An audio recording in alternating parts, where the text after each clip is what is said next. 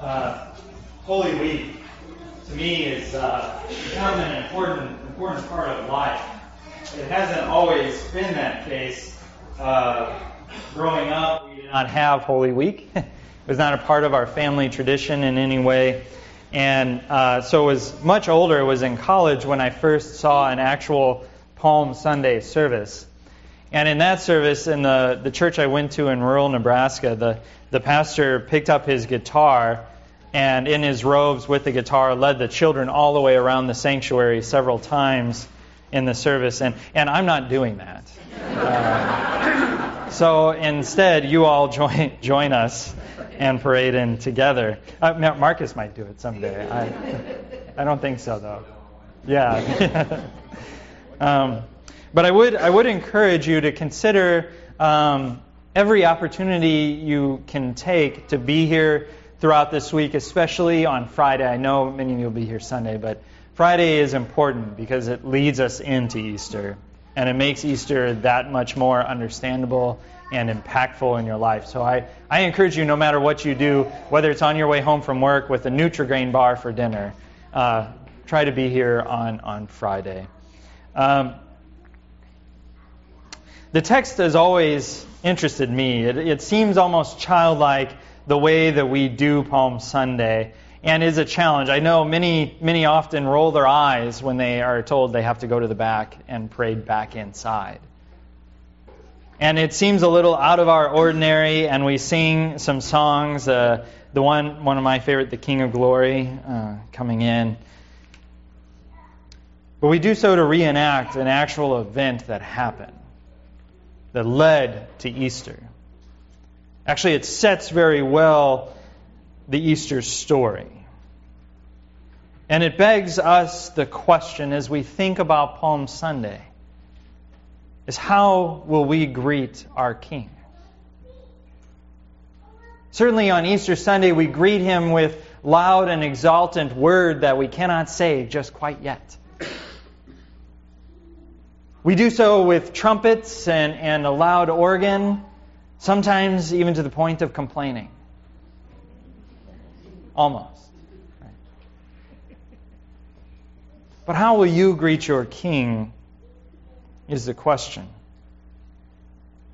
Many have pointed out that the reenactment, as, as most of you know, of putting the palm branches before the king as he comes in is, is a throwback to a victory march of some some sort. Uh, in the Philistines, much earlier in time, as Alexander the Great came to their cities to conquer their cities, instead of them taking up arms against Alexander the Great, they grabbed palm branches. And they went outside of the city walls with their palm branches. And they would wave it as Alexander the Great came in, so that Alexander the Great then did not find battle in that place. Their city would be spared. It was their form of welcoming their king. Not as a foreign invader, not as someone who has come to disrupt their life, but to a king. They would take their palm branches and wave them. I mean, the saying went the city that had palm branches in their hand did not have spears in their hand. So they would welcome their king with their, their branches. And this was not lost on those that were there on that Palm Sunday, that, that the palms were representing that of the king. And to make things more that way, they sang their song of hosannas, welcoming him. Lord, save us. Lord, save us. Hosanna. Blessed is he who comes in the name of the Lord. So, how is it and how will it be in your life that you welcome your King? We welcome our King certainly with palm branches on Sunday when we welcome Him at the time of our communion that we're, we're celebrating for several people to take for the first time today. Where we sing out those same words of Hosanna, Lord, save us, calling Him to us to where we know we will actually meet him here at the altar. When we begin our service together, we call on Him and we welcome Him into our lives by once again remembering the name that we have on our hearts, the name that we've been baptized into. But not always is that our welcome to Him in our parts of life. It's certainly easy for me to welcome him into my worship here. After all, he is the one I am speaking about, but, but to let him in on my life in its finances is another conversation. I would prefer that we not talk about my finances in church.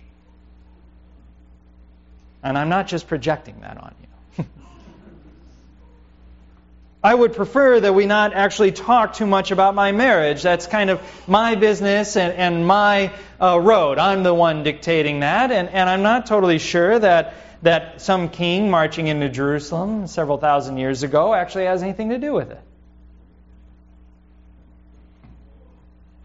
I would prefer that we not invite the king into my life when we talk about my habits, my eating, my drinking, my everything else. In that way, I think I would resemble more of the guerrilla fighter than actually the one who'd step outside of the city waving his palms, welcoming the king.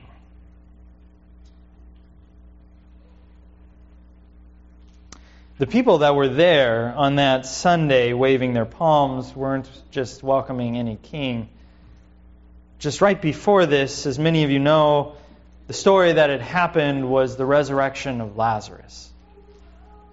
In fact, depending on which gospel we're reading out of, it even remarks that the people gathered there were gathered because they knew what happened to Lazarus, that Lazarus had been raised from the dead. This was by far the most miraculous thing that Jesus had done this point in his public ministry. He had taken somebody who had laid dead for four days in his tomb and raised him to life. They were not just welcoming in some guy who preached and talked. This guy can not only heal the sick, he can raise the dead. So he must be the one who is to come. If you were to enter into Jerusalem today, you would still see that on the hills are the cemeteries. And those cemeteries are on the hills around Jerusalem because they believe that as the Messiah came into that city, the dead would resurrect. And with Lazarus having been resurrected, this was him. So they threw down their palm branches in front of him with the expectation as he entered into that gate that the dead would rise the dead would rise. The dead would rise in a matter of days. But like most of us, it's never soon enough. Who was this person that they were entering in? It was this week that as he comes into Jerusalem, he turns over the tables in the temple. He criticizes their worship and their practices. He speaks to them very hard truths, and as each day approaches, it becomes easier and easier for them to hand their newfound king over.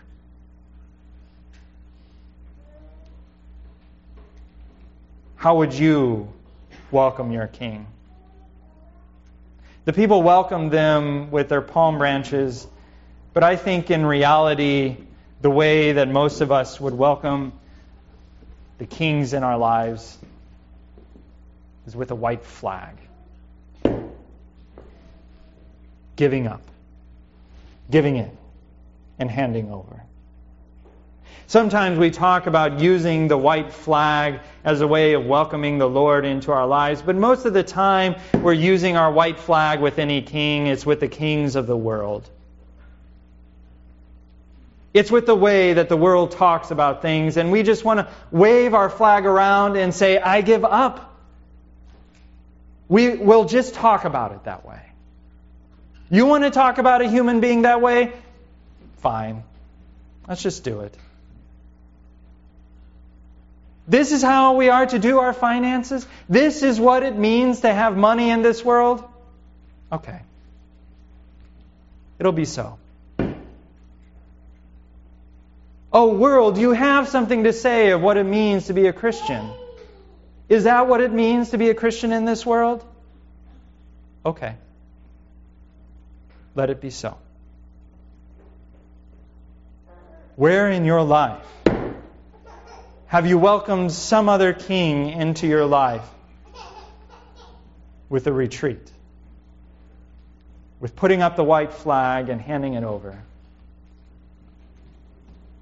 After a long battle. The people in Jerusalem put down their branches and they picked up their white flags. Upon hearing Jesus speak of the way that they worshiped, upon hearing Jesus speak of what was to come, upon seeing that maybe this Messiah is not actually who we thought, maybe this is not the king who is to bring about our political revolution. So they picked up their white flag to the world and began the journey to the cross. It was easy for them to hand over their king because the world was being met with this.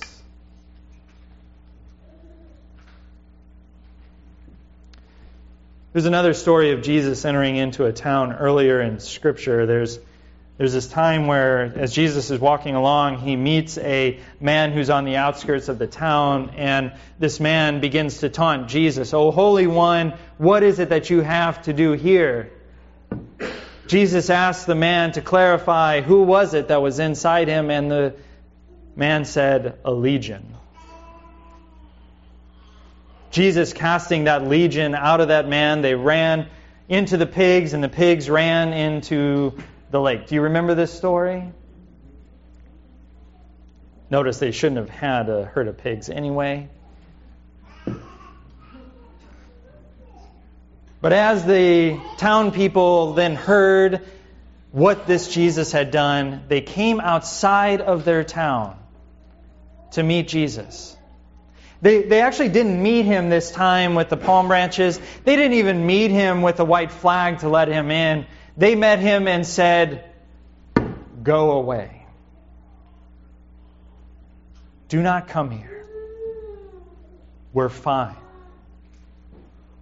They had already shown their white flag to something else. They have already given themselves over. They had found their king. They had found it in themselves. They had found it in their habits. They had found it in their ways. So their welcome to the king that day was please go somewhere else. But we've seen something greater of this king. We've seen what comes in this week. We've seen Good Friday, we've seen Easter Sunday. The people in Jerusalem may have rejected their Lord, but that week the dead did rise. In a hollowed out, carved out tomb on that very same hill, the dead did rise that when the king entered into Jerusalem, he entered into it as the king of truth and peace and justice. For those that had deserved condemnation and death, he died in their place. For those who were in need of death alone, he rose from the dead so that they too will rise. So lay down your white flag. Stop putting up your surrender to the world and the kings that gather. And welcome your true king.